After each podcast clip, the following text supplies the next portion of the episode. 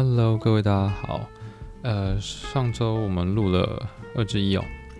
那上周各位报告的也蛮好的，那个风格跟第一次的同学不太一样。第一次同学们报告的比较仔细详细。那第二次因为时间的关系，我规定每个同学只有五分钟的时间，所以大家应该可以感觉到有很多地方有经过整理以及删减。因为如果没有整理删减的话，找到重点的话，那一定会超过五分钟。所以我想，大部分同学都报的蛮有重点的，而且补充了一些需要补充的资料，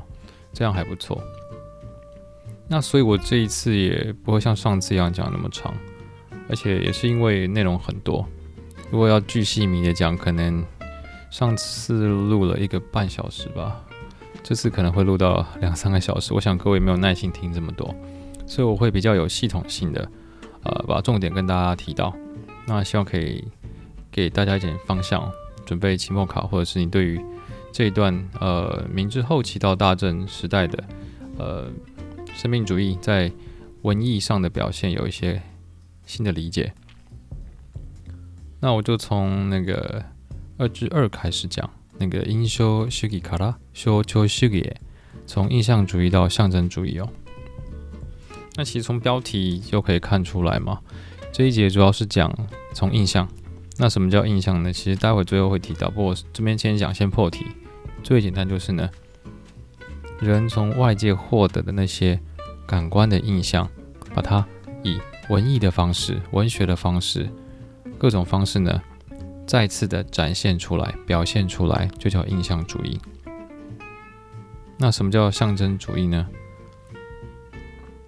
其实里面有很多呃不同的定义，不过呢，它有个共同点是你感受到那些东西，那些对于人的生命的情感，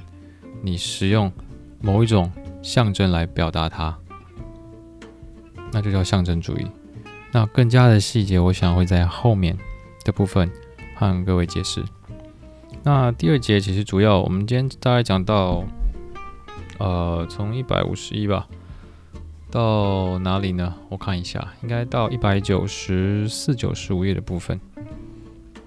这个部分，呃，其实主要分成前半跟后半。我猜，我想前半是在讲自然主义，那后半就是象征主义。那中间还有一些其他，既不属于自然主义，也不属于象征主义的一些作家与文艺思潮在中间，我会跟大大家提醒。那我们就开始喽。哦，从一百五十页开始哦，我提到每一节前面都有一小段作为这一整节的呃总整理，所以你看到一百五十一到一百五十二页的前面四行这边哦，他提到呢，在这个二十世纪朝向二十世纪的转换期呢，普遍性的这种生命的象征这样的表现概念呢，渐渐的呃广泛的传开来，扩展开来。那艺术呢，它也不仅只是，呃，贵族富贵人家的一种游乐或是一种兴趣，而是成为像宗教一般的，在社会中大家都这么思考。所以呢，这边写很有点夸张，但是全身全灵的付出一生的，要想要呃为文艺献身的这些青年们的，就增加了很多。那也有被称为艺术至上主义啊，或耽美主义。那主要呢是什么呢？是要从既有的那些社会秩序中解脱出来。但这样的行为呢，同时也伴随着，呃，这边写 decadence，也是颓废的风格，颓废主义。那可能他也接受了许多呃，法国、英国、德国各自带有他们各各个国家的倾向的一种象征主义呢。那日本接受他们的影响之后呢，以及呢日本原有的他们自自己有的古典的一些作品的评价，也因为接受这样外来的思潮而产生了改变。那另外一方面呢，在明治后期，我们之前有提到自然主义嘛，也就是说呢，呃，显示出人生的所谓的人生真相的这种文艺呢，非常的盛行。那即使在欧洲呢，呃，也是用 nationalism 这样的。用语呢，也是非常的呃广为流传，而且被互相混混用，因为 Naturalism 其实它并不是说自然主义是文艺的自然主义，而是指你喜欢自然、大自然环境以及博物学、自然科学，然后比较写实的科学的方式，这种东西有点跟日本的自然主义有点混在一起。但是，以到了明治的这个这个时候呢，后期呢，其实自然主义渐渐渐渐就衰退了，没有这么的流行了。而取而代之的则是象征主义，慢慢的盛行起来。但是在这样子，它并不是瞬间就就衰退，然后瞬间就是象征主义起来，而是有个过程，有段时间的。所以在这段过程中呢，自然主义渐渐的在细分成、发展成更多不同的、各自的不同作家、不同流派的自然主义。但是其中呢，最嗯大的流派都将自然主义的那个文学的重心呢，会放在关于性欲的烦闷上。但是出现了某一个事件之后，会讲一个很大的呃犯罪事件，自然主义呢就迅速的衰退。那这样子的过程，从自然主义慢慢的、慢慢的细分化发展出来，慢慢的衰退之后呢，那又因为经过那样更大的事件，成为最后一根稻草，就把它整个击垮了。然后起来的是象征主义，在这样的过程之中呢，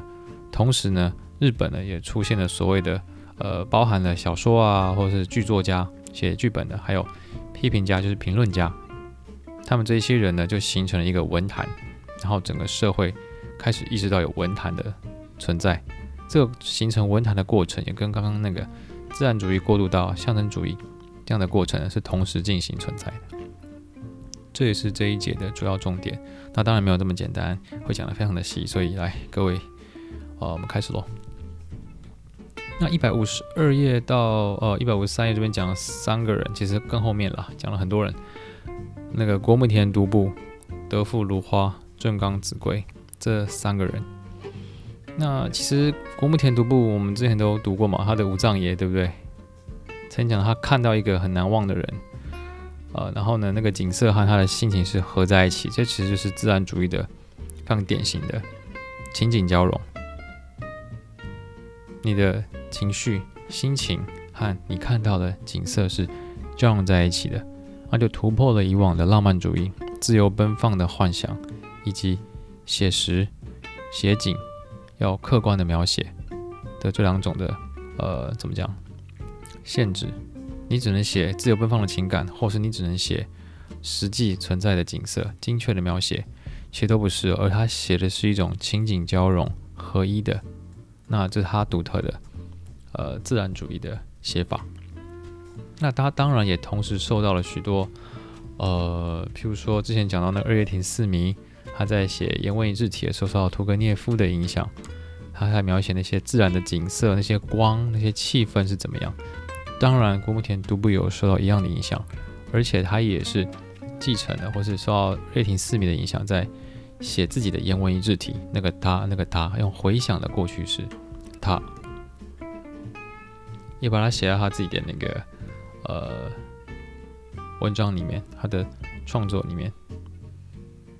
他甚至写说什么，他在那个呃杂木林、树林里面呢，看到许多的声音。享受那些声音，树叶的声音，风吹的声音，很细致的声音，比如说头上的落，那树的那个落叶掉下来，那细微的声音，然后掉到地上的时候停止的声音，然后感到一种自然的静默，甚至有一点，呃，因为自己在呼吸嘛，他会感觉到有一种大自然永远的呼吸的那种感觉，或者是在夏天的时候会感觉到。森林的树梢，那些光，那些热，整个都融合在一起。他非常的沉醉在其中，他所谓的永远的呼吸，他超越了这一点。这是他他的情景描写。所以说到那个屠格涅夫，然后到二叶亭四迷，再到了古木田独步，他不仅呃形式上是用了过去式那个他，或是用呃名词就有句点。或用现在形，或是德亚洛这样的形式上，他所描写的也不只是单纯的心情，也不是单纯的风景，而是融合在一起的写法。而且在那样子的沉醉里面，它并不是只有一种人自我的意识，它会有种最新的感觉，所以它被形容为一种呃很透明的文体，透明的写法。它不是主观，也不是客观，它融合在一起。这在一百五十四页的前三行这里有写哦，客观和主观浑然一体的情景描写。OK，这是关于郭木田独步的东西。那这样的东西，他后来在那个五藏眼里面的那个忘不了的人们嘛，这之前有讲过，对不对？所以是把你个人的情感移入到情境里面、情景里面那个风景之中，所以还有称为呃，像是黑格尔所所说的那个怎么讲，飘着一股很像情感一般的风景。在风景中可以感受到一股情感飘散在其中，所以呢，呃，这边讲的同情就是把心呢，你的心呢放到那个情景之中，然后和它一体化，也可以说是之前提到那个感情移入的手法，在二之一有提过。那当然，它在背后就是一种，呃，在自然的背后呢，永远的流动那种生命的感觉。那个瞬间，你描写出来就是自然的生命和人的生命合为一，在流动的瞬间表现出来。这样子东西呢，虽然在它是受了屠格涅夫的《猎人日记》的影响，但是却是日本自己的创造、自己的发明，日本作家的创造。这样子，反而在《猎人日记》里面，屠格涅夫的《猎人日记》里面写了很多关于啊、社会的情势啊，一些社会的状况啊，反而他都没有写。所以自然主义算是受到外国的思潮的影响，但是他还是有了自己的一条路，自己的风格。那这是关于那个武藏野。那宫田独步后来就说那个，其实同学有说啊，说到中国的那个极短篇蒲松龄、聊斋志的影响，也写了很多呃类似的小说，比较奇谈的小说、奇妙的小说这样的感觉。那另外一位他提到是那个德富如花。那他的兄长是那个德富书峰嘛，是很有很有名的媒体人，就是报社的一个主宰人。那德富芦花呢，他也有他自己的呃自然主义的写法，他蛮有趣的，他就写了富士的呃阿克波诺，阿克波诺叫什么？中文叫哦、日出吧，曙光这一段，你们大家可以自己看一下一百五十五页这边。他把它写得非常有生命力哦，那样的风景就很像人一般醒着一样。那一样，他的文体也受到那个郭木田独步啊，或是二田四弥的影响，也是一种非常近代的写法。因为如果你不用这样的写法，他可能无法展现他那样子的心理的构造，那样的情绪哦。那他写出他在自然之中呢，自然的春天里，他好像就像慈母一般，人和自然就融。互相融合在一起，然后在自然的怀抱里面呢，感到一种呃人生的悲哀哦。然后呢，仰慕着一种无限的、永远的感觉，永恒的感觉。所以又怎么说？又美好，又有点悲哀、悲伤的感觉混合在一起哦。所以他在写。风景的时候，把自己的感想、心中的感受也一起写了进去，也是一种情景交融的写法。哎，这是关于那个德富如花。那他当然也是受到很多那个呃屠涅夫啊那些外来的自然主义作家的写法，写风的感觉啊，或是日光照到树的影子的变换啊，这种自然的呃情境的描写非常的细致哦。所以你看起来会非常的美丽。那第三位呢是呃是谁呢？我看一下。啊，他在介绍那个德富如花，那这个我们就不多说，我们直接跳过。那德富如花还有一个比较特别的点是呢，他有写到那个当时那个强食弱肉强食强食那个。自然法则的事情哦，那他又提到那个佛法《般若心经》里面的所谓的呃不增不减、不生不灭、不垢不净，这就是宇宙本体这件事情。所以其实他把那种达尔文的弱肉强食，还有佛教的那种呃里面的那种道理啊，他把它合在一起，有一种他自己的宇宙观。那这和呃因为不增不减不生不灭不垢不净就很，他就把它联系连连到那个我们之前也常提到科学的那个能量守恒保那个法则嘛，就把它联合在一起了，所以他就发展出他自己的一种宇宙观。那这这样子的自然主义的式的宇宙观呢，也是一种在日本才能够成立才会出现的一种日本的发明。所以并不是说外来的文艺思潮到日本就完全一模一样的发展，一样的介绍，一样的被接受，是不一样的，他们会产生一个新的变化。那还有一点是呢，呃，德富卢花呢，他可能因为他自己过往的经历，小时候有受过一些创伤，所以他的作品里面呢，也会有一种呃忏悔、忏悔的倾向、忏悔的写法，这样子，这是他一个另外一个特色。这在一百五十八页的后面这一段哦。接下来第三位呢，也很有名哦，那个正冈子规，诶，他跟那个其实，呃，我们之后提到那个夏目漱石，他们是好朋友，是文学的好朋友这样子。那他非常有名，他是写排剧的。那他创，他比较怎么说？他很倡导的是一种，呃，他叫写生文哦，就像他受到美术的影响一样，要描写那个很细致的风景，光啊、风啊、影子啊。声音啊的描写，所以他一开始其实要写生文，要描写那些呃外在的风景，非常细致的，而且要活灵活现的描写。那他的主要的风格就是呢，在一百五十九页中间上面那边叫印象明了，是他写作的法则，唯一的方针哦。譬如说，他有提个很有趣的，我看了自己觉得很有趣。他这边提一百五十九页倒数一二三四五六七第七行这边，被春风吹散的红色的磨齿粉。什么是磨齿粉？各位知道，就是呃，现在都用牙膏嘛。那以前是用一种粉，然后沾水，红色的、淡红色的那种刷牙的粉，然后可以呃让你牙齿很洁白，这样就是用这个刷牙。那这样一句话。嗯，看起来好像没什么，对不对？没什么句，因为他写的是排句，我就短短一句而已哦。那他给我们的景象是什么呢？被春风吹散、吹吹落的这样子红色的粉粉末在空中飘扬，好像没有发生什么事。但如果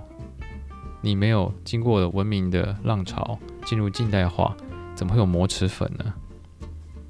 而且那样红色的磨齿粉。被风，而且春风吹落、吹扬在空中，它的画面其实蛮美丽的，写得很细致，但却又隐含着呃文明开化的概念在后面。就在那一瞬间，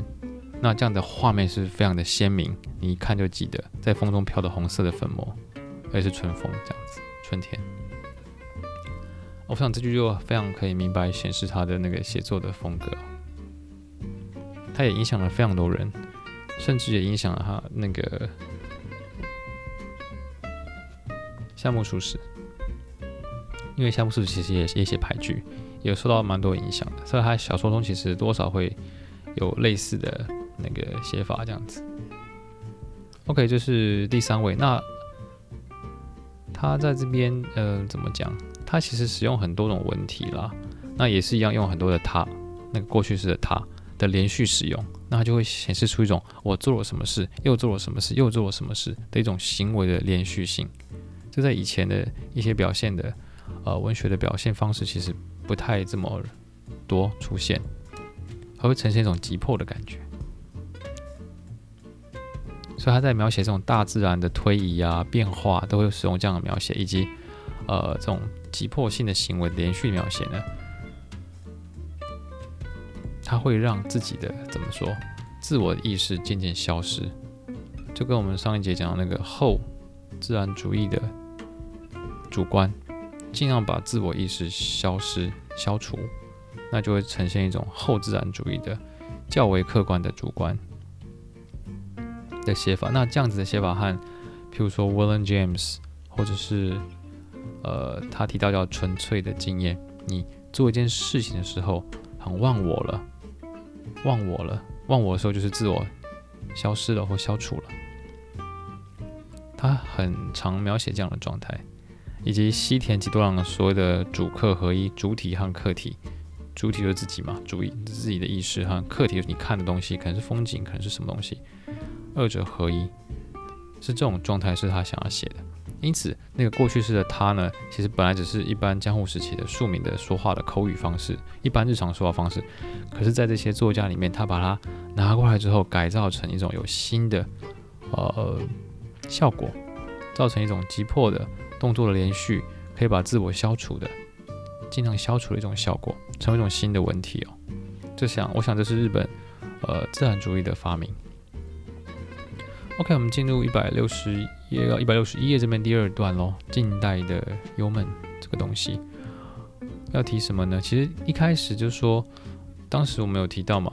明治时期初期的时候，中期他们要干嘛呢？明治的精神就是什么？就是自由嘛，要从什么？为为什么要自由？要从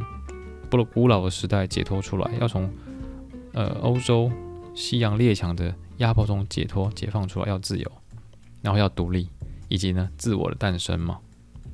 可是到了明治后期到大正的初期、前中期的时候，它是很短。进入大正的时候呢，呃就不太一样了，因为你破坏了原有的秩序嘛。就是幕府的秩序之后，你创了一个新的国家，那新的国家的规则还没有完全的形成，这个社会的一些思想都还没有完成，都是空白的，所以近代的人，特别是青年，非常敏感，还开始很烦闷，到底要何去何从哦？那其实这跟欧洲西呃欧美的。呃，近代化其实有点关系，因为欧美近代化一样，进入近代之后，神的宗教的力量减弱了。那之前有提到嘛，宗教就是解释整个世界的一个故事嘛。但是故事相信的不多，那你需要新的故事，人们需要新的故事去相信，去理解自己的生活。所以他们也在搜搜寻这种什么是可以让我们的。精神安顿下来的一种世界观，或叫宇宙观都好。那在这个时候呢的近代的忧虑呢、忧闷呢，在日本出现了。那这样的忧闷常常呢会被作家们把人生跟旅程、旅途放在一起看，作为一种隐喻的方式，都所以都会描写一些旅行的作品里面。那旅行的时候看到的东西或感受到的心情，他把它作为譬喻的的。样子呢，来隐喻人生，所以就出现很多关于旅行的文学哦，什么若菜集啊，啊、这是岛崎藤村，他之之后会出现，他本来是写这个诗的、哦，新体诗的，那后面他改写的小说了，那之后会再提到，所以在一百六十一到一百六十二这边短短的诗哦，你可以看到他讲的好像是旅程，看到河啊，看到古城啊。那有一些自己的哀愁的一些心情啊，就会写在里面。他的写法是可能先写你的心情，再来就描写一段景色，在一百六十二页这边哦，又然后再回到你的心情情感，他会交织的交替的描写出来。这是一个倾向。那另外一个倾向呢是什么呢？是青年所抱持的、抱有那种烦闷的辛苦啊。苦闷啊，那透过诗来描写，那里面最有名就是我上次有提到那个康巴拉阿里亚给浦原有名的第一个诗集哦，叫做库萨瓦卡巴这边，在一百六十二页《自由与陶醉》自由基督多托西的旁边这边，一九零二年的，里面有一首诗叫《牡蛎的壳》，那写的蛮好的，其实他写的蛮，嗯，你要看好像没有很难，其实蛮简单。因为牡蛎呢，它其实被壳所困住，可是它没有壳又活不下去，他就写他那种进退两难的一种矛盾的心情哦，在一百六十二页后面这边都在写，如果你没有壳，你被放在壳里面会觉得很痛苦，还要诅咒这个壳。可是如果外面有大的风雨风暴的时候，你没有壳，那你又没办法保护自己。他很希望可以那个大暴风雨可以把它壳吹坏、吹烂掉，他就可以逃出来。但是他又不行，所以呃，他就是这种矛盾性就写在一百六十二到一百六十三页这边。那他把这样子的对于死的，呃，他有觉悟，说我可能会死掉，但是还是要追求自由这种激烈的精神的。他借由这个这个母这个这个牡蛎啊，这首诗《牡蛎的壳》这首诗呢，他把它表达出来。那当然，他还有提到很多什么莲花幻境啊，这跟佛教啊、涅槃啊、乐园欢乐，这个都还蛮有关系的。还有使用一些不同的写法，所以他之后其实他渐渐就会转向。呃，因为使用这样的象征，所以他转向了象征主义哦。那之后会提到，也有一种神秘主义的感觉，使用佛教的涅槃这样的用用字哦。那其实到里面，呃，他有提到一点，使用这么多不常见的字，这样异样的异常的手法呢，呃，他其实在跟我们呃暗示一种和日常生活不一样的世界。经由这样的诗，可以把你带往暂时跳脱出日常生活的世界，到一个异世界去。那这和那个法国的象征师那个马拉鲁美他的诗的诗的那个怎么样理论呢？其实是有相通的哦。这两位那个福音有名和马拉鲁梅他们的诗对于诗的看法其实有点相通的。所以在一百六十三页后面这边他会讲到，他说呢，修修修给吧。作品の永远性に欠けるが必ずしも新生命の流动を意味しない。他们都提到，呃，永远的生命，但是作品的永远性，但是并不一定表示他们在写真正的生命的流动， 并不是一定。有时候会写到，但是并并不是一定。他有提到，因为还有各种不同的写法，这样子。再来下一位，我刚提到一六三那个岛崎藤尊，他从诗开始写起的小说，写起的小说。那他其实有受到一些自然科学，他当然是属于自然主义的作家嘛。他当然是有写到，有受到影响。不过他其实最常，呃，受到影响的是达尔文的那个进化论，所以他就写了一个很有名的那个小说叫《破戒》，就是呢，呃，让自己的。那个小说的破戒的主角是一个青年，那他是叫做被差别部落民，那就是那个秽多污秽的秽多，那就是所谓的以前有讲过士农工商嘛，这四个阶级对不对？其实还有更下面的叫贱民阶级，就是秽多。那这些人其实都被怎么说污名化？他就是你就不是人的意思，他叫非人。你到人家家里面呢，你没法进人家家里，你只能到。后门，然后你只能做某些固定的职业，这、就是世袭的，比如说，呃，屠宰业被认为是很脏的，或者回收垃圾的一些某些职业。那你想去做别的工作，其实大家会排斥你，会排挤你，你去不了的。甚至到现在还有这样的状况，某些企业它握有一个名单，知道你是某些姓氏或某些家族，你是从这个阶级出来的，那。你在面试的时候，虽然从表面上都看不出来你是哦，但是你就无法去面试的时候就不会不会录取。呃，这还呃某些企业还握有这样的名单，呃，甚至在呃一般的大都市里面有一些区，它的开发特别的落后，就是因为那那个那区以前是住这些呃被差别，日文的差别是歧视的意思，被歧视的这些部落民。那他的主角就是这样的人。那他讲破戒，就是他的父父亲家族就希望他，呃，因为明治维新之后，希望他已经所谓的四民平等嘛，士农工商都平等了。那希望他不要把自己的身份说出去，改个姓名，你就可以不要再被歧视。但是他最后还是把他的呃身份讲了出来，这样子，这要那个，哎，这是他的小说。所以又又受到达尔文那样子的弱肉强食的影响，又有自然科学，就是要把真相说出来哦，等等等等等等。那这边也写了很多，不过到后来有转向，因为要受到那个那个泡法利夫人的影响，所以他也把他的作品的一个重点是在写呃女性，关于呃女性的或是性方面的东西，他也写到他的小说里面。不过，呃，他这个没有很长，我就不想多说。那开始要讲到一百六十五页的日本的自然主义哦，有很多种嘛。大概一九零七前后呢，一九零七年前后，大概小在日本的小说界呢，自然主义非常的盛行。所以以前的所谓很多其他不同的小说，各位记得吧？第一章提到什么？呃，社会小说啊，深刻小说、观念小说，或是叫政治小说，很多人呃。都写了各种不同小说嘛，因为还没有一个完整流派，所以从西洋的影响过来之后呢，他们就写了很多不同的小说。那也是大家很喜欢看，因为很新嘛。就到一九零七年前后呢，以前的很多小说像《川上梅山》啊，或是《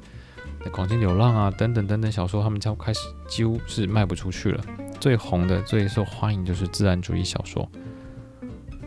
就在一百六十五页的这一段哦，然后里面有个呃，譬如说夏目漱石啊，就开始写了。还是大概那时候开始，一九零零年前期开始，慢慢的要他从伦敦回来之后开始要写他的小说了。那另外一位是那个泉镜花伊兹米 Q 嘎，在一百六十五页的最后一行，他的很有名的作品叫《高野胜》哦，Koya Hijiri。哎，这个其实也被改编很多次了，那各位可以去看一下。这样，它是取材民间传说，然后带有一种浪漫主义的写法。那还有《父系图》啊，等等等等，它这个其他的蛮好看，不过它没有呃很多作品，就是在一百六十六页这边。那一样，日本的那个自然主义是从欧美来的，那主要是欧洲啦。那个法国的那个 Émile Zola 左拉，一百六十六页这边哦，那还蛮重要的。那它其实是受到呃自然科学的影响，那他把诶、很确实的、精确的把那些呃，譬如说《居酒屋》这个作品里面，他就写在里面的那个居酒屋的服务生，呃，女服务生娜娜，她把她后来成为一个女演员，然后呃，后来变成了那个妓女这样子，等等等等这个故事，她写的非常的详细仔细，把居酒屋里面的那个每个人的样貌，然后你们的生活里面的一些风俗，那他写的非常的仔细，然后写的活灵活现的，就是。就你看的很自然，很像就在你面前一样。那另外一个小叫实验小说，一八八零年，这个小说的名字叫实验小说。他真的是把当时的实验医学，什么遗传学啊，对环境的影响啊，就是真的是受到自然科学的影响，就把它写到他的小说里面去。他利用这个实证主义、科学实证主义的风潮，把它就放入他的作品里面，这样。所以他写的很多小说其实都非常的仔细。他们吃什么东西，用什么餐具，以及他的礼仪，他会谈什么话，穿什么衣服，都写非常的呃仔细哦。那他被翻到翻译到介绍日本之后，就引起了很大的回响，这样子成为呃欧美自然主义的代表。那另外一位呢，在一百六十七页中间是那个莫泊桑哦，他也是一个蛮有名的法国自然主义的代表作家。不过影响就比不起，比不上，在日本的影响就比不上左拉。他对于呃自己的创作呢，呃，他有他自己定义啊，这我上课有提到嘛，就是呢，他认为人的呃听觉啊、嗅觉啊、触觉、视觉等等感觉呢，它不过是一种对于世界的印象罢了。因为你看人的视力不一样，或是人的听觉不一样，你对世界的感受、印象会不一样。那你获得这些。各种不同的印象呢，人都是把它用自己的方式组合起来，成为一种呃幻影哦，那种幻影。那作家的使命就是呢，用艺术的方式，忠实的再次的呈现这样子的幻影。所以他他他还甚至说，呃，有才能的写实主义者呢，应该呢被称为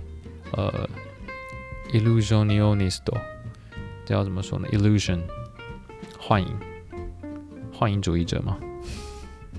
一个很很像魔术师的感觉一样，就是他的对于呃自然主义或是文学的想法。那还有另外一位是泡法利呃泡法那个什么，之前有提到那个泡法利夫人嘛，影响那个岛崎藤村的泡法利夫人这个小说的那个作家那个弗罗拜，那他也是写的非常的仔细，呃。他们从怎么说呢？呃，到底你要呃，从心理解剖怎么样？解剖性的剖析的描写，站在客观性上呢，还是要在呃想象力的创造世界的这种浪漫主义呢？那他认为是应该浪漫主义的，虽然是要写有客观性的描写，但是他还是坚守着浪漫主义的走法写法，所以他写的非常的细致哦，关于人的心情在里面。那这个帕帕利夫人呢，其实就是提到这个东西。那他的心情呢和感觉呢，是透过里面的登场人物的视觉、听觉、嗅觉、触觉等等等等的感觉呢，从人的。身体内部往外侧感受到世界那样子的世界的形象呢，就描写在他的呃小说里面。譬如说，它里面有个呃角色呢，他叫做 M 嘛，因为他有神经衰弱的症状，所以他到外地去疗养。然后到达一个村庄的房子的时候呢，他就感觉到那个外在的冷气啊，从寒冷的空气，然后。从肩上这样子袭袭来的感觉，然后走到二楼的时候呢，那样的样态，然后从二楼的窗户呢所看到的那洒下的白色的月光，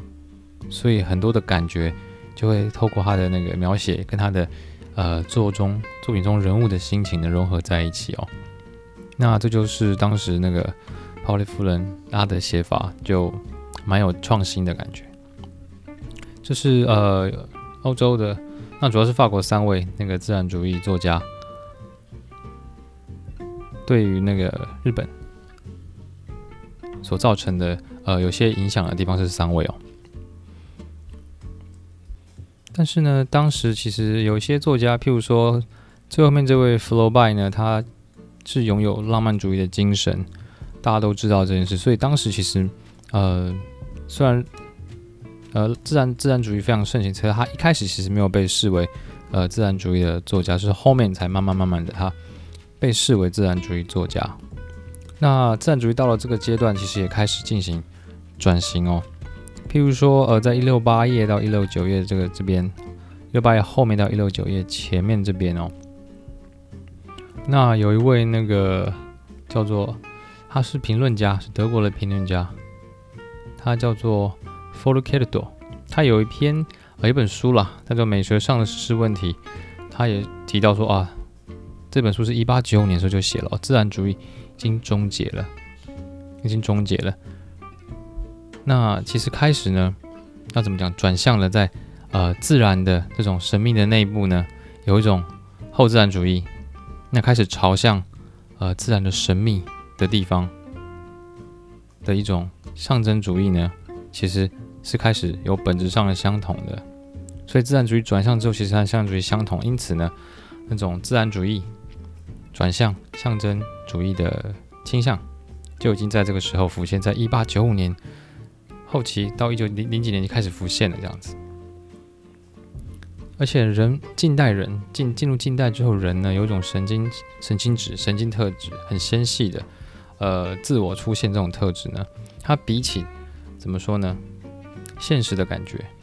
毕竟现实并不是所有都那么美好。之前有提过嘛，有公害、有环境啊，有大都市啊，所以你神经非常紧张。他比较现代人呢比较注重呢空想的幻想的感觉，会往这个方向去发展。那他的这个呃怎么讲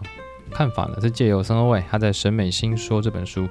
介绍来，然后呢就获得广广大的回响。那么接下来就是日本的自然主义的受容，这个受容就是接受的意思。日本怎么样去接受呃欧洲、欧美传过来的自然主义？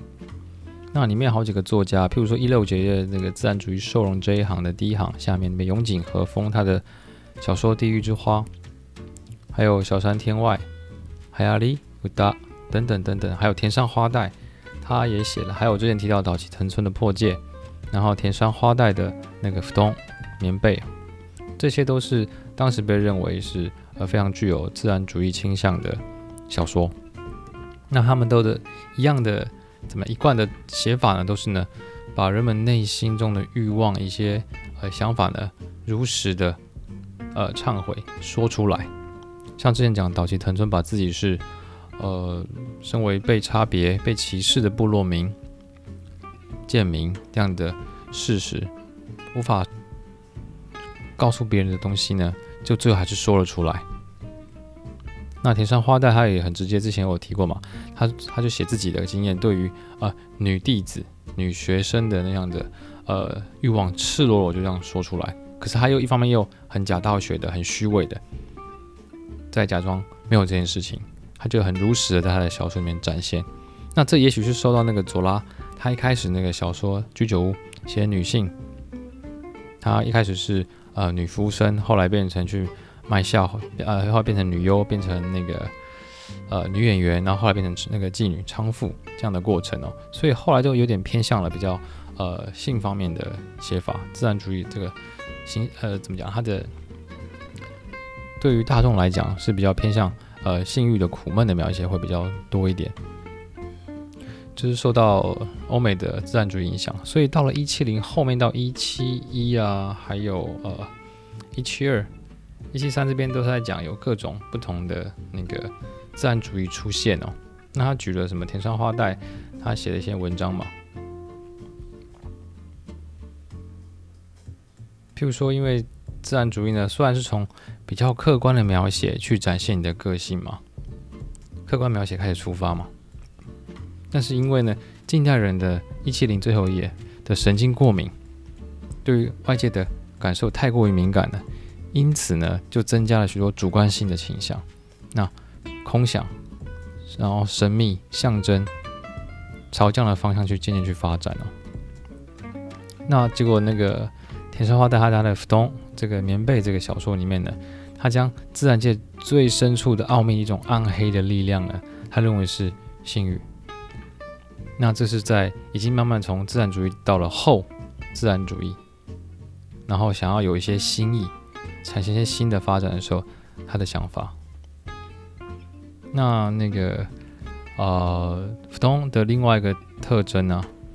它其实我刚刚提到，就是要铺路写出主角的呃伪善和虚伪的样子哦的样貌。那在一期一页中间这这有我就不讲了。然后他还田上花代，他其实是自然主义最有名的一个作家哦。他在，他也学那个什么帕帕利夫人嘛，学习这种平面描写。他只写那些呃登场人物各个角色他所能够看到的东西，所能够碰到的东西，看到的、听到的、接触到的，他只写这个。那接触不到的，他就不写。也就是没有全能的，有个全能的角色在讲一些，比如说内心的什么什么，内心的什么什么都没有，而是在他的书写中。呃，才会出现，会融合在一起哦。这也是他一种呃新的写法。那岛崎藤村呢，刚刚讲过那个他的小说嘛，告诉自己是呃怎么说？那个他是被差别部落民，就是说他是被歧视的那个呃贱民。那个破戒这个小说，那他是用那个忏悔的方式。告白的方式，这个告白不是说跟男女那个告白，而是如实的告诉自己无法对人说诉说那些事情哦。在这样子的自然主义渐渐朝向后自然主义的发展当中呢，出现两个很特别的人，他们从自然主义出发，但是渐渐渐渐的就成为了象征主义的作家了。也就是在一七二月中间，岩野泡明和岛村抱月，这个我在上课的时候提到，所以就不讲太细。我们往后看到一七三页这个岩野泡明，他一开始是其实是自然主义哦，但他的最大的的主张是灵肉一致嘛，灵肉合一嘛，在一七三页的后面倒数大概第四行的地方哦。不过还被批判说，被那个四川啄木批判说，你当然有新的方法跟新意，但是其实你最后就只是满足你自己的本能而已，那并没有什么其他的进展这样子。虽然是这样被批，不过他的呃，因为方法，这是有崭新的方法跟那个表现方式，他的理论也很新，所以还是蛮重要的。那他到底新在什么地方呢？当然，一七三页后面介绍他是什么，这个大家自己看。介绍岩野泡明的来历哦，他是跟谁一开始创什么刊的，这大家这可以自己看。他主张呢叫做刹那主义，就我提到对不对？就是你的身体的感觉，你的呃意识啊、智力啊、你的情感、你的意识啊，完全没有区别的，全身的融合在一起。那这样子的呃一种感觉呢，他把它具体化了。那这就是主角作者里面主角写的，他就是他的他的生命。那这边的生命是他的本性，人的所有的欲望，本性的意思哦。不管是性欲、食欲，还是什么对权力的欲望，还是什么欲望，是他本性的意思。然后他其实有一篇评论呢，在一七四页的中间，《神秘的半兽主义》。那他用了一个象征来讲他的想法，就是人马，那个希腊神话里面的那个人马的神哦。他他提到前半身是透明的灵魂，后半身是刚健强壮的兽的姿态。也就是前面提到了灵肉合一，而且呢，呃，必须要灵肉合一这事情呢，是生命的原本的模样，所以必须在这个世界上呢要实行。他强调主张要实行灵肉合一，把所有的观念规则都把它排除掉、跳脱掉，在那一刹那的情感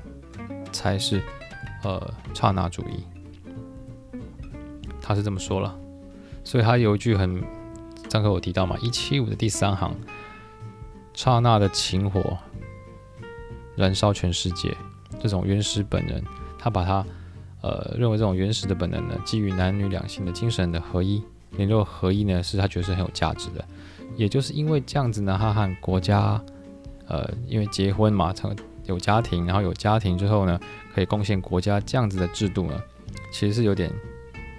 怎么讲？不相容的，因为他只求两性的精神肉体的合一，而不追求之后的可以替国家贡献、那富国强兵的那一套制度，所以其实对他们来说是蛮危险的。对国家来讲，这个样的想法是有点危险的。那另外一位呢？呃，是岛村抱月。那刚刚讲那个神秘半兽主义，还提一下，他因为是强调刹那主义，所以他跟之后的那个。呃，decadence 就是颓废主义，因为你你只求那一瞬间呢，所以这是其实是一种颓废的思想，跟国家的那种前进的富国强兵的思想是完全是相反的方向。那这个之后会再说那个颓颓废主义。另外一位是岛村抱怨，那他也是属于象征主义哦，一开始从自然主义出发，后自然主义，然后呢渐渐过渡到象征主义的一位作家。那他是去英国还有去德国留学这样子。嗯，那他其实比较怎么说呢？他取用的想法呢，当然也是对于呃人的灵魂啊、思考啊跟物质有很多的想法。那他比较取用的是思想来源是取用禅禅宗，就是主客融合禅定的那个主客融合。他称为这种呃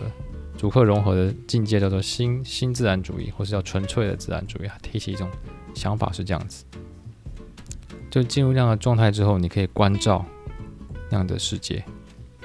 你就会看到一个新的世界、新的人生。这样的心境呢，就是一种艺术。所以，他所谓的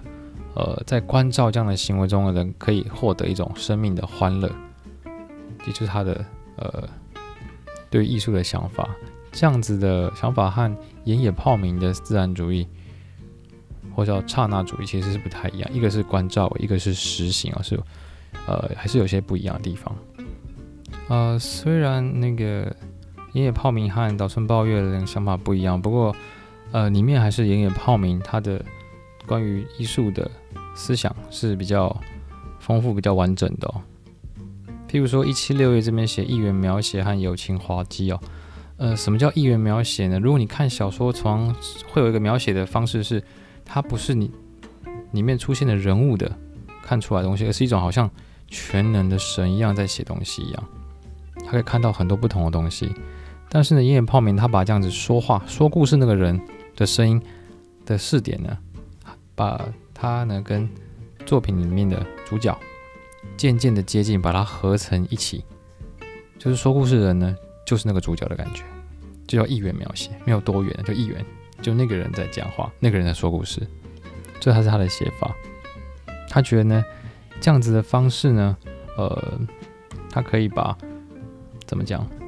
不同转变的这样世界的样态呢？它可以，呃，你感受到它一直在变化的那个样子呢，它可以如实的描写出来，很活灵活现的描写出来。这是一种他认为是非常新的写法，而且可以带出一种人类的味道、人类的感觉，而不是像像神话一样，像讲神的故事一样，像全能的观点。不是的，而且会有人在说话，像是一个人在跟你说话的人的味道会跑出来。这是他一个他自己叫做移入主观或叫一一元描写。这他非常崭新的部分。那另外是友情滑稽啊，就是你写的时候要有呃幽默，幽默，而且是带有情感的幽默。纵使发生了什么事情，不好的事情，还是有一种幽默滑稽的感觉。那人的情感呢，气氛就会这样从里面出现。这是他写作两个比较特殊的写法，这样子。所以很多作家都受他影响啊，觉得哦，他因为原野泡名呢有这两个写法，而且他是。受到左拉的影响啊，那他也是在日本文学，特别是近代文学里面呢，在一百七十八页这边记得写哦，他是非常代表性的作家，因为呢主体的他从人的内侧感受到外部的所有的东西，触觉啊、嗅觉、听觉、视觉等等等等呢，去感知到世界之后呢，然后把我们人的主体的意识和感情从内部往外诉说这样的方式呢，呃。是由原野泡明他发展出来的，而且他决定了日本那从那之后的小说的诉说的方式哦，或者他也预言了一种在世界二十世纪小说的会发展的方向，所以这一点是蛮重要，在一百七十八页这边。OK，那接下来是文坛的形成，刚好提到嘛，我们是从自然主义慢慢过渡到新自然主义，然后今天到象征主义，同时呢。呃，文坛也在形成，这个我们之前有提到，一开始的时候有提到文坛也形成，那也是呢，由于政府的介入哦。那一九零九年的时候呢，那个文部大臣，也就是我们现在也许说叫做教育部长吧，他呢就是邀请了几个有名的文人、小说家，信田露伴、森鸥外、夏目漱石。啊，岛村包月等等等等等等呢，邀请他们来，所以这也是第一次呢，作家这个身份、这个职业呢，变成一种社会的怎么讲？社会贤打的感觉，被当成一种社会贤打的是一种好的职业，那被呃邀请到官邸开会，召开这种会议哦。那还有那个一九零七年，在更早呢，那个总理大臣西园寺公望，他也。呃，邀请了二十个左右，包括森鸥外等人呢，开了一个会叫雨生会这样子。那因为当时所谓的自然主义文学非常的热门，但是它却呢被一般人认为是一种性欲的代名词，有一种比较不好的呃感觉嘛。所以呢，从青少年的教育的角度来看，自然是要避免他们去读这样子的小说嘛。所以，政府当然要有一些作为，邀请这些作家来开个座谈会，该怎么处理才好？那当时呢，呃，也好，刚好呢发生了一个事件，就是性犯罪的事件。那上次同学有讲到嘛，叫出矢龟，对不对？デバガメ这个人，那唐后来听说他其实不是他，只是被误会了。但是呢，デバガメ就变成一种，呃。 性犯罪的一种主义的感觉啊，性犯罪的那种风潮会出现。而明治政府呢，为了处理这样的事情，因为自然主义已经成为了呃性欲的代名词了，所以教育中呢就会把这样的小说自然而然排除在教育之外。那也因为呃デバガメ这个性犯罪的事件发生了。 为了处理这样的事情，他召集了许多的呃文人、小说家，特别是小说家，特别是自然主义相关的小说家，一起来呃讨论这件事情哦。那也这样的举动呢，连带了形成了一种让社会认识到，OK，这些小说家是文人，有名的文人，是一种社会的知名人士，社会贤达，也就成为好像是官方认证的感觉的一种。文坛这些人所组成是一个文坛的感觉，也就正式的成立了。这还蛮有趣的，居然是因为这样的事件而产生的这样文坛出现了。OK，刚刚提到他们那个找了一些文人哦，除了自然主义作作家以外呢，还有两位比较特别的，他们就是一个是森鸥外，他是陆军总那个总监，医学总监，然后另外一位是夏目漱石。呃，这两位是算是比较呃大师级的人物，他既不属于自然主义的一些各派，但是他又很作品中呢都会使用到他们的一些做法，甚至引领引导。那他们翻译的也很多呃西洋的东西进来，所以对这些主义啊自然主义啊、呃、产生很多的影响，这样子。所以到一七九页到呃一八一是森鸥外。那上次上课也是有提过嘛，他其实是陆军军医总监，那也来过台湾，然后呢，他蛮特别，是在那个比较自然主义的写法，譬如说那个《Vita Sexualis》里面呢，呃，我有讲到嘛，他是写一个小男孩慢慢长大，对于人的性性欲的一些认识，他他不会以那种非常呃奇怪丑恶的写法，而是身为一个人对于欲望，然后是在那个社会中是怎么被处理的。那他又有什么样的想法？这样子，那就后来被禁了，因为可能是当时那个性犯罪的事件就被禁掉了。这样子，那这个我就不多说，因为这我们提过了嘛，在一八零跟一八一这边哦。那他的最主要的那个呃想法呢，觉得艺术就是怎么样，要安心立命嘛，对内安心，安心立命。那立命是天命的意思啊，借由天命的，然后要。找出自己的本性是什么？那他的，因为他汉学的那个底子很深哦，所以看起来都很像那个汉文一样。对内是安身立命，对外呢是要有影响力，就是他的对人生的想法这样子。那这是像那个森鸥外，另外一位夏目漱石呢也非常有名哦，他最有名的作品应该是那个《我是猫》吧，在一百八十一页哦。他连载一开始不是小说，哈是在那个报纸上《朝日新闻》上面，所以你看到一八一页的倒数四行，他写一九零五到一九零六，因为他是每天都上面连载的。还有不讲不讲就是少爷等等等等，他的小说又有滑稽的感觉，又有讽刺的感觉，又自嘲自虐的感觉，真的写就是很很有趣，并不会那么的严肃这样子哦。特别是刚讲那个我是猫，我上课有提到嘛，就是用猫的视点，一个老师、大学教师，他家里养的猫的视点去看这一家人，老师、老师的太太、老师的小孩以及老师的朋友们，他会来家里面的一些样子，所以他就创造一个新的视点去写这个故事，这个就还蛮有趣的，当时大家都很很喜欢看哦。那。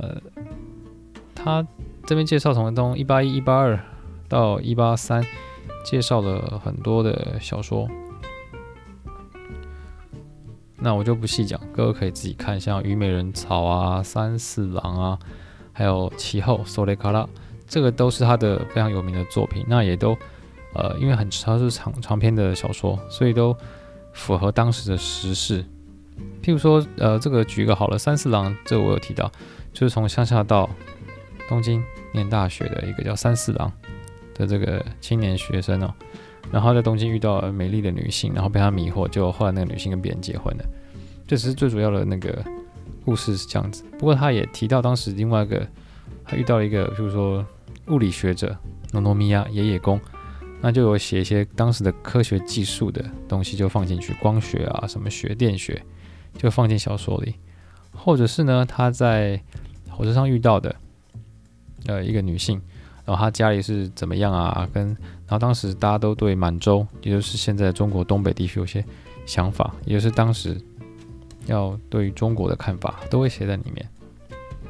我想他都反映当时的时事，那他的想法也是有不同的视点在跑来跑去这样子。可是他却，他们这两位都不属于任何的一个门派，所以我上课说要高他派嘛，他就是高高在上的。很厉害，自成一派这样子。那里面在一八三页有一个叫新 c o c o r o 一九一四年一八三页第二行这边，诶，他提到了有位青年跟自己那个老师之间的大学的老师间的信啊。那里面提到一个明智的精神，就是自由、独立和自我这样的明智精神，以及呢里面提到一个叫做呃乃木希典这位大将。那因为呢明治天皇过世了，所以他们夫妇呢夫妻乃木希典夫妻就是呃殉死自杀这样的消息。那我提到很多人都有人赞赏，有人是反对这样子哦。这在一八三页的后面，这个上讲我就不不再不再多说了。我们我看往后看到那个一百八十四页，他认为呢，那个夏目漱石认为呢，文明开化之后呢，虽然人的是进入近代了，生活有所改善，但是呢，也对于呃生命生活的欲望却更加的扩大了。它它成为一种生存的苦痛，它完全没有简化。所以你越文明却越痛苦的感觉哦。那他所追求的是从这样的生活的欲望中可以获得自由，然后坚守道义，让自己可以负起责任，成为一个有负责任的人类的主体。那他在道德上的个人主义有写到，他的意思是这个东西，就是择天去私哦，是他的座右铭。天就是天理，去私把自我消除掉，那这跟自然主义的表现方式其实有点呃类似哦，后自然主义啊、哦，因为把自我尽量消除哦，就在一百八十四页最后面这边。那接下来我们进入这次的最后一部分，就是那个呃象征主义，怎么样接受象征主义哦？那上课刚好我有提到这边这边这一点嘛，象征本来是佛教用语，而且呢呃一开始定义它的是。那个康巴拉阿里亚给浦原有名嘛，在一八四的最后一行和一八五的第一段这边，他有提到，他觉得象征主义呢，其实就是一种感觉的综合调整，也就是呢，有意识的去呃创造那种幻视、幻觉，就是你在你在生活中的视觉、听觉、触觉各种感觉的一种呃片段呢，把它有意识的集合在一起。产生制造出一种幻想性的世界，这是他所谓的象征主义。而这个象征主义呢，一开始呢，其实，呃，对于写实主义的人来看呢，它是有一种呃很奇怪、无法理解的样态，因为是它就是宗教的那个神像嘛，那是一种象征，对不对？或者是呢，呃，你从那个黑格尔的那个美学来看呢？从观念或从形态来看呢，就是古希腊的古典雕刻的立场来看，它是这个很这种象征呢，神像之类的，很像是艺术的艺术的这种立场来看呢，那他认为它是一种过剩的观念，一种很奇怪的形态，它是还没有成为艺术，在艺术以前的一种艺术，所以这个近代美学这个象征呢，象征这个东西呢。从不同立场，而且是非常相对的立场来看呢，都是被批判的，就觉得它是很落后的一种艺术的形式哦。因此，这个象征这两个字 symbol，它需要更多的解释，已经不是一对一了，在一八五的最后一段，而是它有呃开放性的解释，开放性的发展哦。那后面就会提到那个怎么样从浪漫主义到象征主义嘛，就一百八十六页到一百八十七页这边，我这边讲的好像很多人对不对？上田敏啊，还有谁呢？还有几位呃，特别是上田敏，他比较重要了。不过还有另外一位啊，这个藤岛武二，在一八七页的第二行这边，啊，他是画家，所以他们渐渐发现到呢，在浪漫主义里面，其实都会用到。象征的形象，其实早就有了。其实早就，或是在浪漫主义里面会把一些民族神话当做题材的话，也会出现一些神。那他们其实也是呃一种象征哦。只是呢，呃，要怎么讲呢？那些神们，他的身体的结构啊，他的肌肉啊，其实是非常写实的，其实非常写实的。所以，呃，这个象征主义呢，不仅它是写实的，它的表现手法是很写实，它的肌肉、它的骨骼啊、它的比例啊是很写实，但是它却是不存在人物，它是一种幻想出来的一种呃理念或是观念、这种想法的化身的，所以它其实带有很幻想的成成分存在这样子。那这样的风潮呢，其实也在呃一八七的新古今和歌集啊一样，又再次会怎么讲，有新的评价，因为你看待那个呃美的价值转换了，你对于你原本古典的那些和歌，你的看法也不太一样。你觉得什么是美的，什么是好的，就怎么说？简单说，你的评分标准不同了，因此它的每首和歌的分数也会重新的改变哦。一八七到一八八这边。那还有另外一个事业是很有名，松尾芭蕉，他们都一直出现哦。松尾芭蕉写俳句的，那也是一堆人称赞他。一八八到一八九，还有呢到一九零。那他这边就是在呃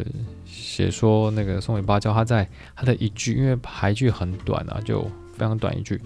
就可以看到呃各个地方展现出细部的美。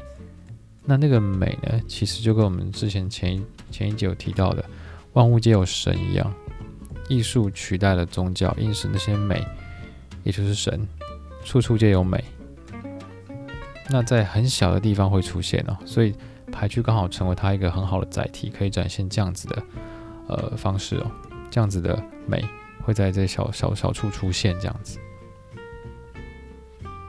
那很多人还有什么野口米次郎啊，他也认为呃芭蕉他的呃排句啊里面有非常有非常高的精神性啊，这么短容易懂的文章呢，却有很高的精神性这样子。OK，这是呃关于芭蕉松尾芭蕉的评价。那我们看到一九零页这里就提到那个欧洲的象征主义。就跟前一段一样，欧洲的自然主义，然后日本的自然主义，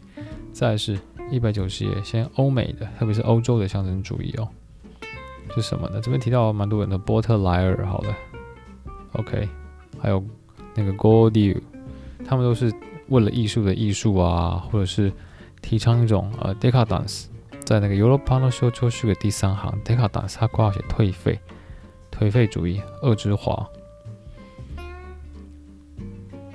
就提到了这个新的一个思潮的出现哦，或者是在英国也有那个 Water Pater 在一九零页倒数第三行这边，那个 Renaissance no Rekishi no Kenkyu，那个 Renaissance 应该知道是叫什么？文艺复兴的历史研究。那他有提到，就是在人的感官的瞬间的那个火焰发出的光辉光芒呢，那可以把那样的光芒。那个光辉，那瞬间是一种恍惚，可以把它，呃，怎么讲？它叫 take check，把它抓取下来。那么，那就是这个世界上精神的最高成就，这个至高的艺术，在一百九十页的最后一行，是生命力量的最大多数呢，是。最纯粹的力量，它成为一种最纯粹的力量，而结合成为的聚焦的一个焦点。他是说可以这样的去描述他的艺术哦。然后另一位是那个 Laskin 他的弟子，那个 William Morris，他的口号叫做“艺术的生活化”，里面呢作用的这个生命能量呢，也可以和他刚提这个呃精神的最高成就。那个感官瞬间火焰的光辉互相辉映哦。那另外一位是王尔德，他把这样的力量呢用在于对于呃既有道德的呃反发，以及呢对呃他把目标放在新的社会，要创造新的社会的运动之中哦。然后还有另外一位呃文人，他。有一篇啊，一个书哦，叫做《在文学中的象征主义运动》，在一百九十一页的中间偏右这边，他在这个序文里面用那个卡莱尔之前出现卡莱尔那个衣装哲学，或中文翻成衣裳哲学。那前总统李登辉他青年时期就是读了卡莱尔的衣装哲学而深受影响，对他人生观哦，这个大家我之前提过，大家可以找来看。他引用他里面呢，对于象征的定义，什么是象征定义呢？就是呢，给呃将给予无限的东西 （infinite） 的东西呢，给予一个一种形态，就是象征。那使用这种象征的方法呢，就是象征主义，而且它是作为一种类似宗教一般的作用存在，a kind of religion，在一百九十一页中间这里有写。那哈最后面另另外一位是那个马拉鲁美，他也提到，呃，诗呢已经取代了基督教，成为几乎成为一种宗教了这样子。然后刚提到那个西蒙斯哦，就是引用卡莱一双哲学的定义的那位呃作家呢。他还提到了那个叶茨，就是爱尔兰独立运动的诗人，参加这个独立运动的诗人叶茨，以及那个 William Blake 的那种神秘的呃密教的神秘世界。他提到这个东西，然后譬如说还举到那个印度的神秘主义啊的那个写这个相关有这样的色彩的那个泰戈尔，他的诗，他非常赞赏这个诗。那他认为呢，象征主义呢已经超越了特定的宗教，可以是印度教，可以是佛教。也可以是基督教，那它当然超越这些宗教，然后它是一种呃能量的一元论，所以前面提到那个易卜生啊，他在那个野鸭的本能，或者是那个 Maeterlinck 之前提到蜂啊蜜蜂的本能里面呢，那种本能的生命的力量呢，他也认为是非常珍贵，而且呢，他也很常常在音乐的韵律里面看到一种理想的形式，像象征一般的形式，他也看到这样子的。呃，梦见的这样的形形式哦，这样的形式对于象征主义来说是非常适合、非常理想的。那接着后面还提到一些呃其他的文人啦，譬如说 Paul Claudel，他曾经到过中国这样子，然后还有另外一位纪德，他写《地梁》，这个都很有名。还有 D.H. Lawrence，呃，在一百一百九十二页这三位哦，一百九十页最后面是那个 D.H. Lawrence，那他写了查泰莱夫人的恋人。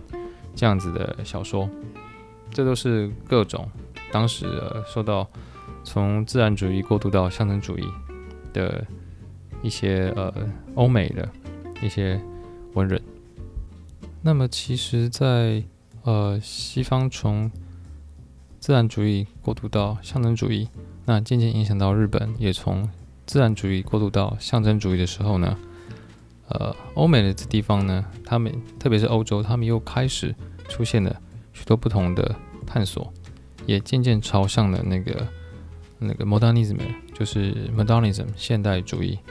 又开始转向了。这个动向非常的快哦。那在一百九十三页这边就是提到了，其实当时是从印象派，各位应该知道印象派的绘画就是轮廓其实很模糊，就是。他在强调人的视觉、听觉交融在一起的时候，获得的感官其实不是那么的精确，而是一种印象。渐渐过渡到象征主义，譬如说代表人的啊、某些德性、某些呃感受的时候，譬如说我们之前提到，你要强调公平正义，也就是那个法院前面那个嘛女神，她把眼睛蒙起来，然后手持的那个天平的正义女神，或代表愤怒是一个神的形象，这种象征主义。接下来又慢慢的过渡到叫现代主义，这是一个连续的过程。当然是从欧洲先开始的。那所以简单来说呢，呃，我们一开始不是提到生命主义到底有什么意思呢？一开始呢是从事物的再现，就是 representation，然后因为印象嘛，你把事物外界获得，经由你的感官获得的印象，然后把它再次经由文学文艺的方式去再次展现、再次呈现，叫再现 （representation）。在一百九十三页这边，这也很重要哦。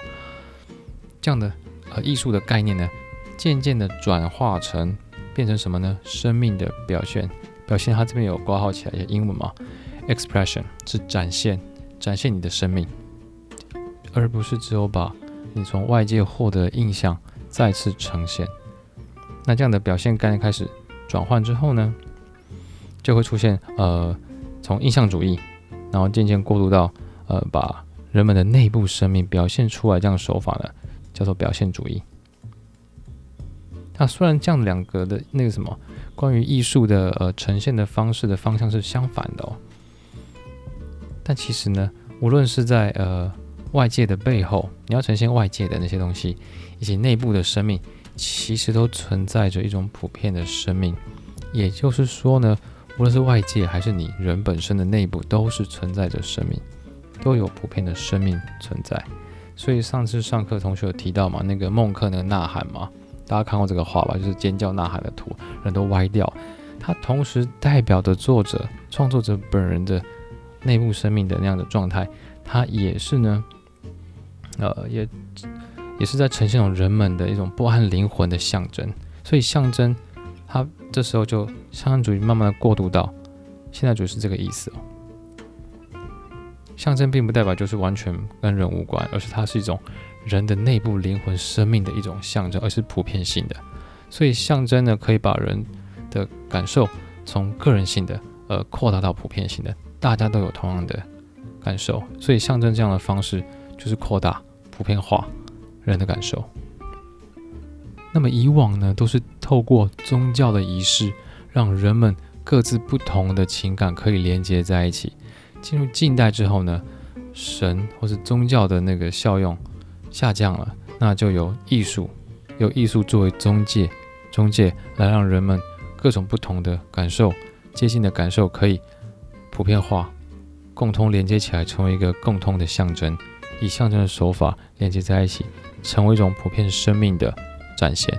所以从一百九十三页后面这边啊，还有提到很多的那个艺术的风潮。其实都是这个刚提到这样的方向的各种变化，还有什么呃，一九三最后一行最下面这边那个 Surrealism 就是超现实主义啊，它就是呢想要打坏、搅乱所有的规范。那他这样的欲望之中，其实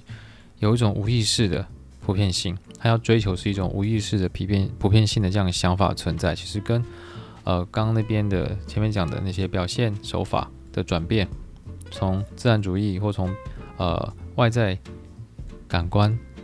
感觉的再次呈现，变成人的生命的呃展现，以及和把人的各自的生命、独特的生命呢，可以有普遍化的普遍性连起来，利用象征的手法，把它成为一种普遍性意义的艺术呢，这样的变化其实都有联动性的关系哦。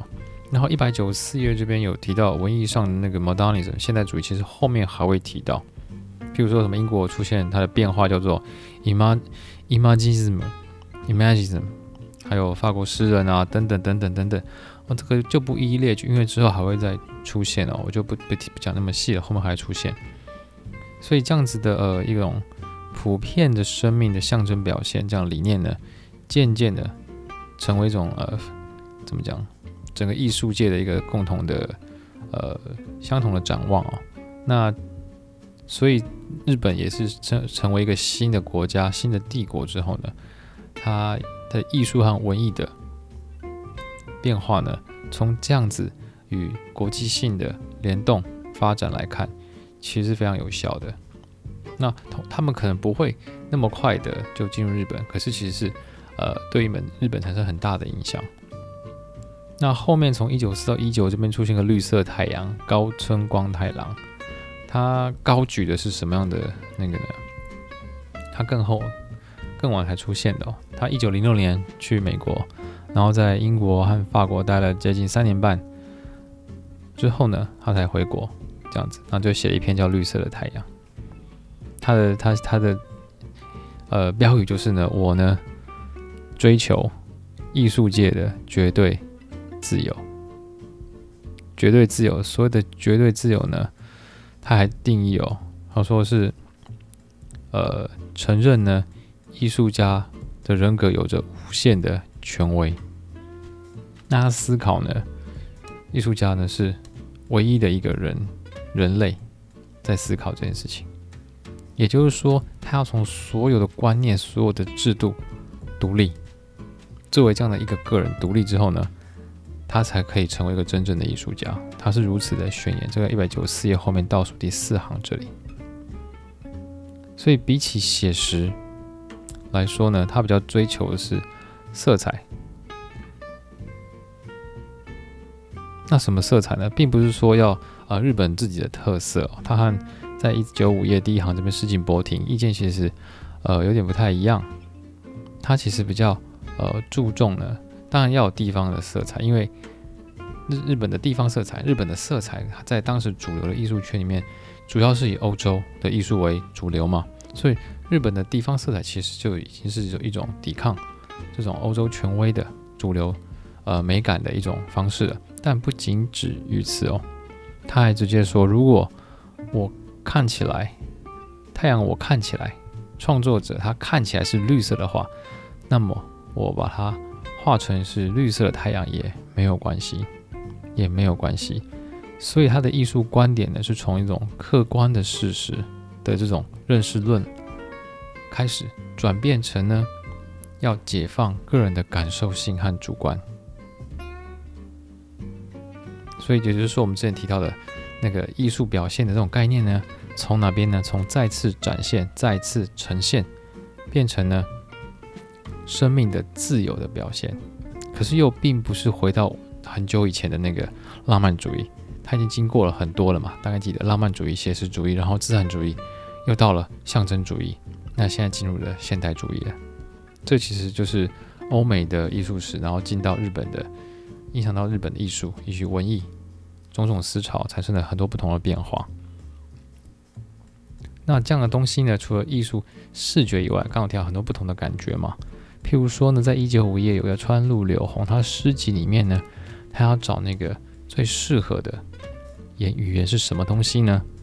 那他他一九零七年发表了这个口语自由诗里面呢，他认为呢，原本的那个诗里面都是五七。五音七音就是五个字，五个假名，七个假名。这个五音七的定型格律取代这个东西，它使用一种自由格律。那这个自由格不是随便来的，而是他认为这是一种内在的韵律。他提倡一种内在的韵律，或者这个作者认为说，这本书的作者认为说呢，也许是来自于心脏的跳动吧。那这是我们上周的那个。呃，内容啊，大致上讲，我好像说不要讲太长，结果还是不得不讲这么长这样子。所以希望下周呃，各位同学负责的同学呢，下周是负责把第二章的最后一部分，还有第三第三章吧，是不是第一节的部分跟各位发表？如果大家做得好的话，其实我不用讲这么细，因为有些地方同学可能跳过没有讲到，或是他没有连接的好，所以我就啰嗦多讲了一点点哦。那有点长。所以希望各位就是有时间，可能你通勤搭车的时候听啊，或者是你晚上有时间的时候，你边看课本边听，也许会呃更清楚哦。OK，感谢各位收听，那我们那个上课见，拜拜。